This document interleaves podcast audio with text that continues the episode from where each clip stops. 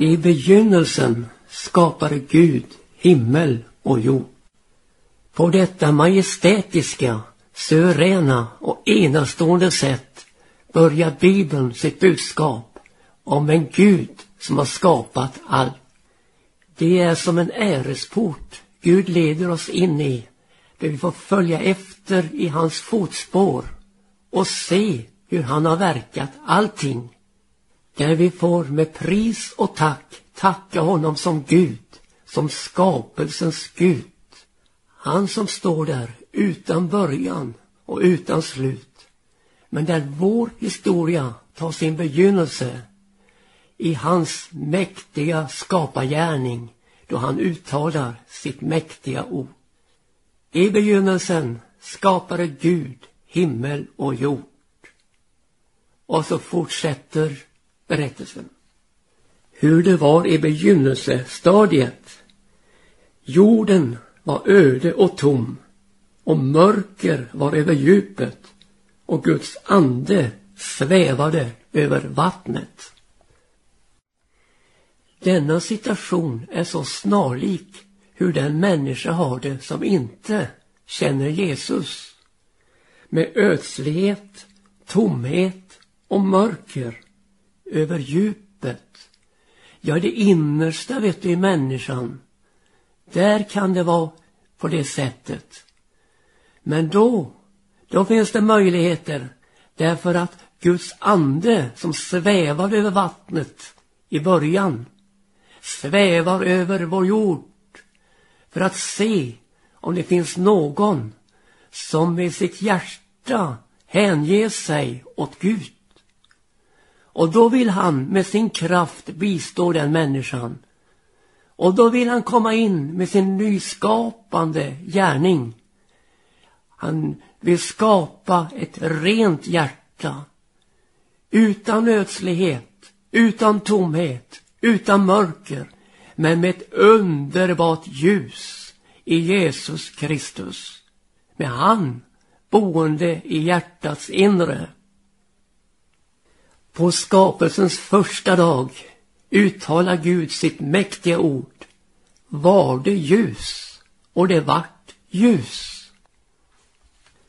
Och där lades in en lagbundenhet som finns i hela skapelsen där det heter att ljuset lyser i mörkret och mörkret har icke fått makt därmed. Det är ett förhållande som gäller. Det hör inte till tillfälligheternas spel utan det är lagbundet av skaparen Alltså här ska det vara ett ljus som lyser i mörkret. Och så heter det Gud såg att ljuset var gott.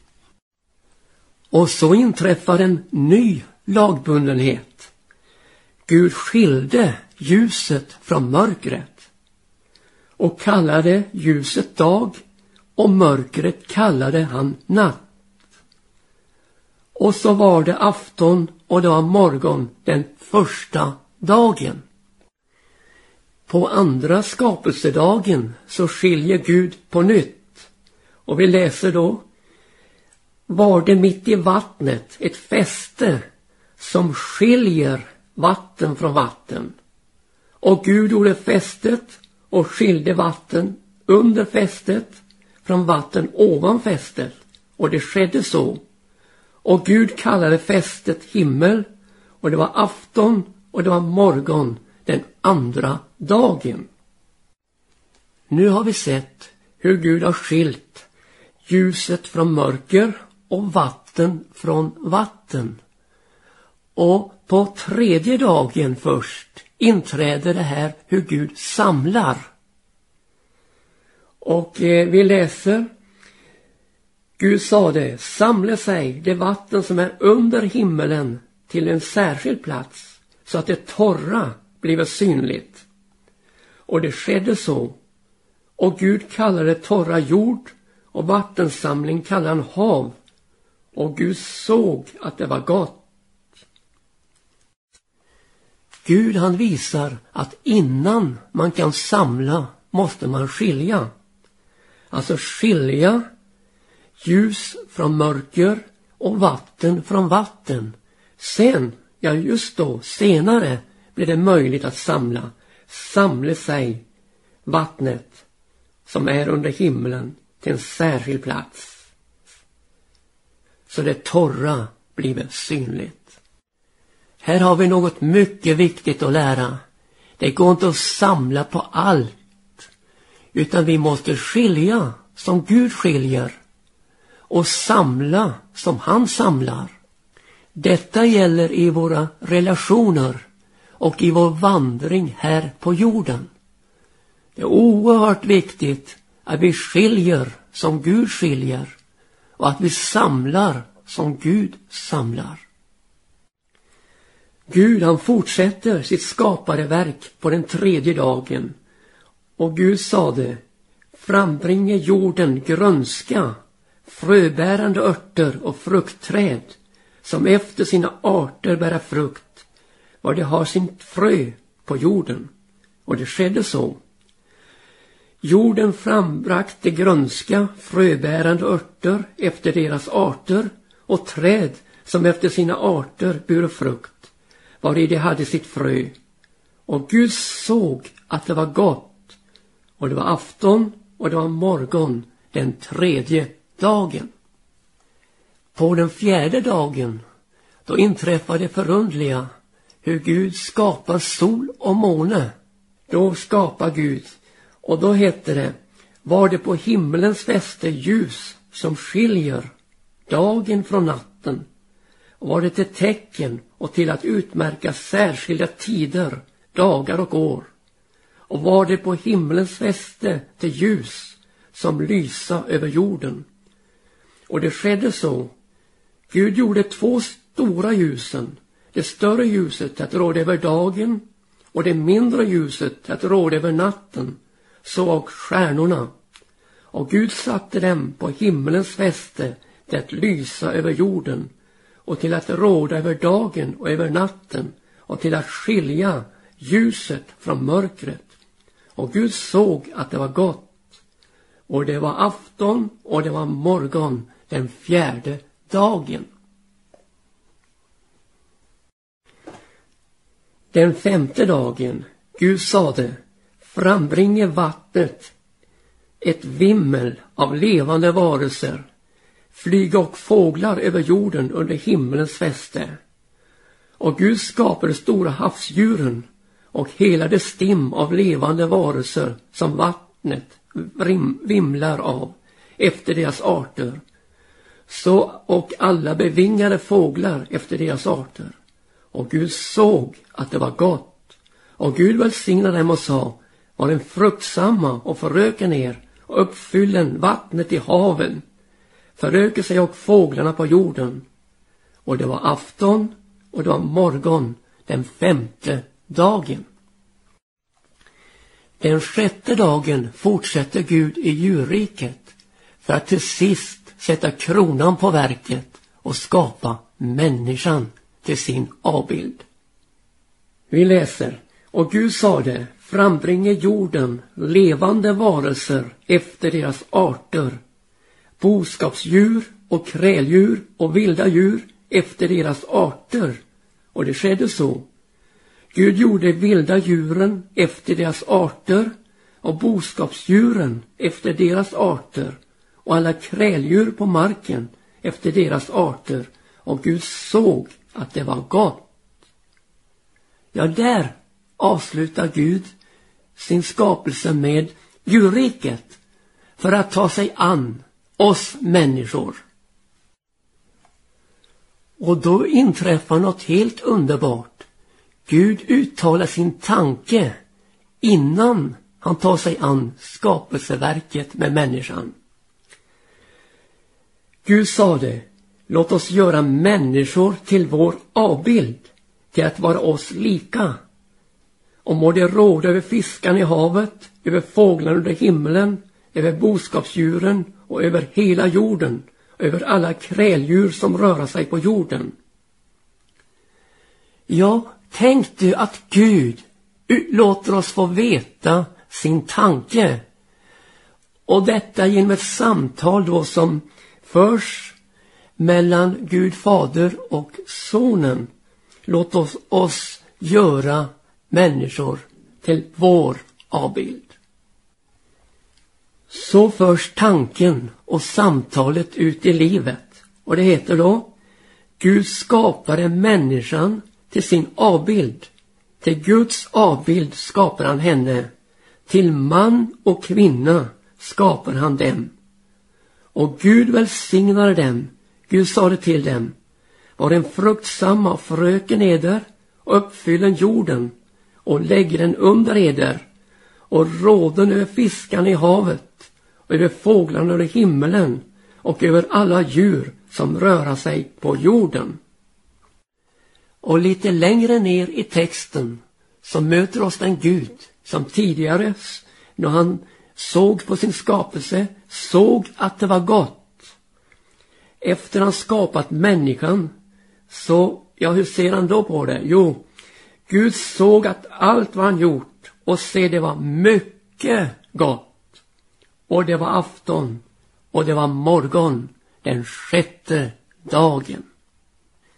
Vi har gått igenom en helt underbar berättelse då vi får veta hur det gick till när Gud skapade. Och nu står människan där som kronan på verket.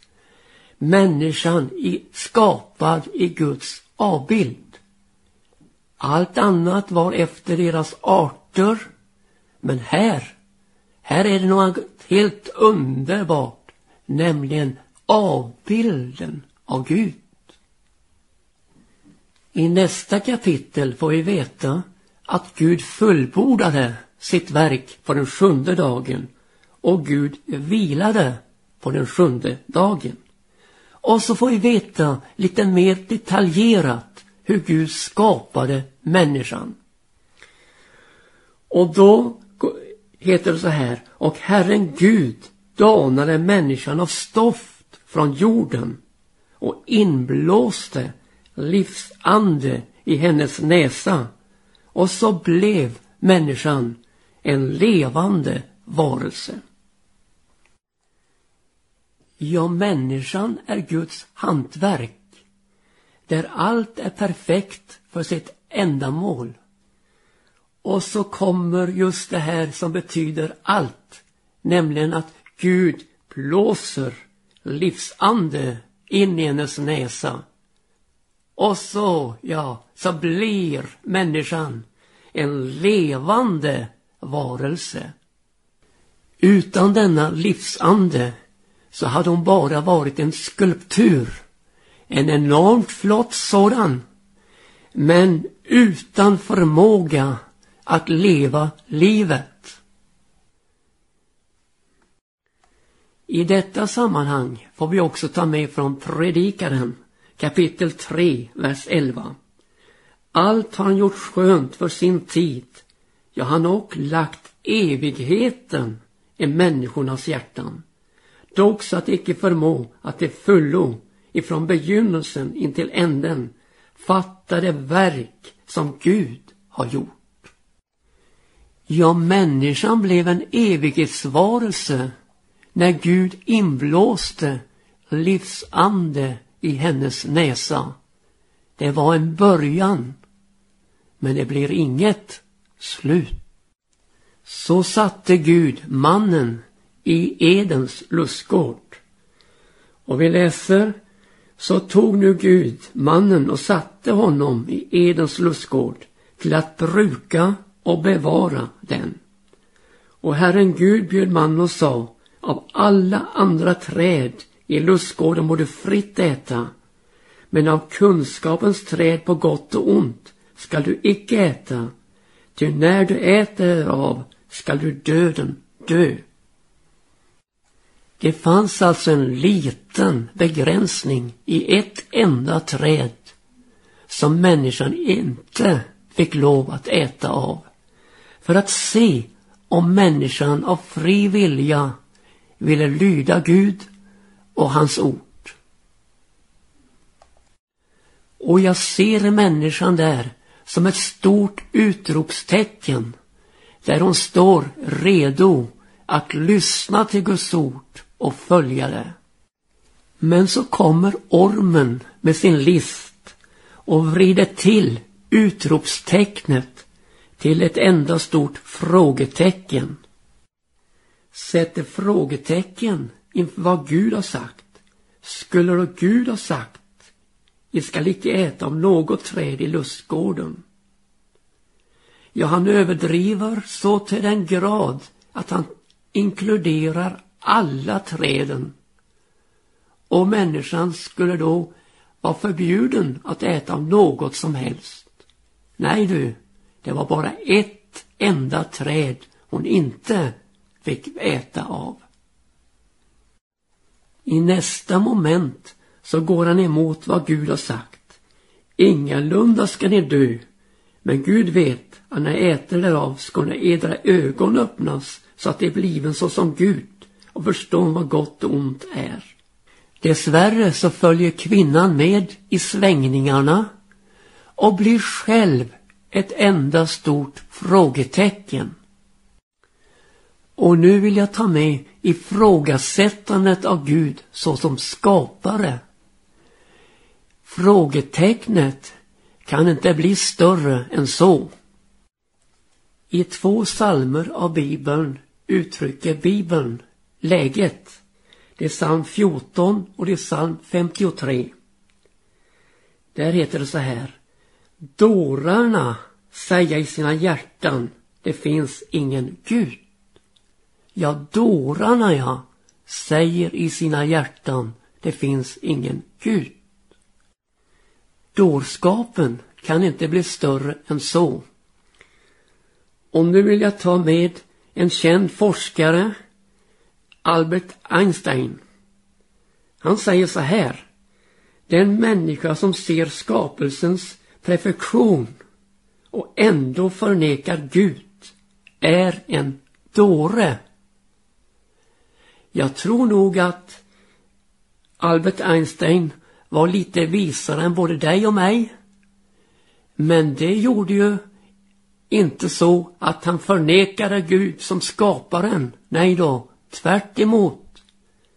Och han säger så tydligt här då att den som förnekar detta är en dåre. Ja, visst är det så.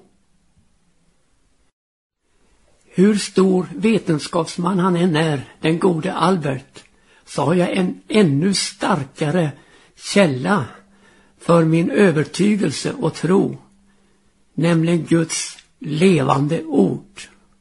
Det ord han sade var det och det vart har också skapat övertygelse i mitt hjärta. Jag vet på vem jag tror. Skapelsens Gud som också är frälsningens Gud. Som har röjt bort alla tvivel och gett mig en levande, bärkraftig tro. En tro på honom som har skapat allt. Vad kan vi då veta om Gud? Om skapelsens Gud? Ja, Romarbrevets första kapitel ger oss en inblick i vårt eh, förhållande på det här området. Det heter så här i 19 versen. Vad man kan känna om Gud är nämligen uppenbart bland dem. Gud har ju uppenbarat det för dem. Till hans osynliga väsen, hans eviga makt och gudomshärlighet har ända ifrån världens skapelse varit synliga i det att det kunna förstås genom hans verk. Så är det utan, då utan ursäkt. Till fastän jag lärt känna Gud, prisar och tackade honom dock icke såsom Gud, utan förföllo till fåfängliga tankar. Och så blev deras oförståndiga hjärtan förmörkade. När de berömde sig att vara visa blev de dårar och bytte bort den oförgängliga Gudens härlighet mot beläten som vore avbilder av förgängliga människor, ja och av fåglar, fyrfotadjur och krälande djur. Så blevo deras oförståndiga hjärtan förmörkade. Som barn var jag med om en solförmörkelse, en total solförmörkelse. Året var 1954. Och jag minns det så innerligt väl. För det var ju en upplevelse som eh, etsade sig fast i mitt sinne. Vi hade fått veta att det skulle bli solförmörkelse. Och därför tog vi våra förhållsregler. För vi visste ju det här att det var farligt för ögonen. Min far han tog glasplattor och sotade dem med sot. Ja just det, med sot. Och så satt vi där i trädgården och med vårt sotade glas framför oss och inväntade solförmörkelsen. Och det skulle ju bli så våldsamt som vi hade hört. Men vi tyckte inte det var så speciellt där vi satt i våra stolar i trädgården och väntade. Men helt plötsligt så började det liksom att mörkna till en aning och mer och mer och mer. Och till sist var det totalt mörkt som på natten mitt på dagen. Förmörkelsen liksom smög sig på. Det kom så successivt att vi nästan inte anade när det började. Men sen mot sluttampen gick det väldigt fort. Och fåglarna, jag tänk, de upphörde att sjunga. Och vi satt där med vårt sotade glas och såg emot en sol som var förmörkad. Så är det med människan som trots allt runt omkring henne talar om en skapelsens Gud förnekar Guds existens. Hörru, det är, handlar om en total förmörkelse som visserligen kom successivt men som har fört människan ut i ett fullständigt mörker. Hon sitter där med sitt sotade glas och kan inte se Gud. Men Bibeln säger saliga är de renhjärtade ty de ska se Gud. Hebreerbrevet 11 trycker på trons betydelse i sammanhanget.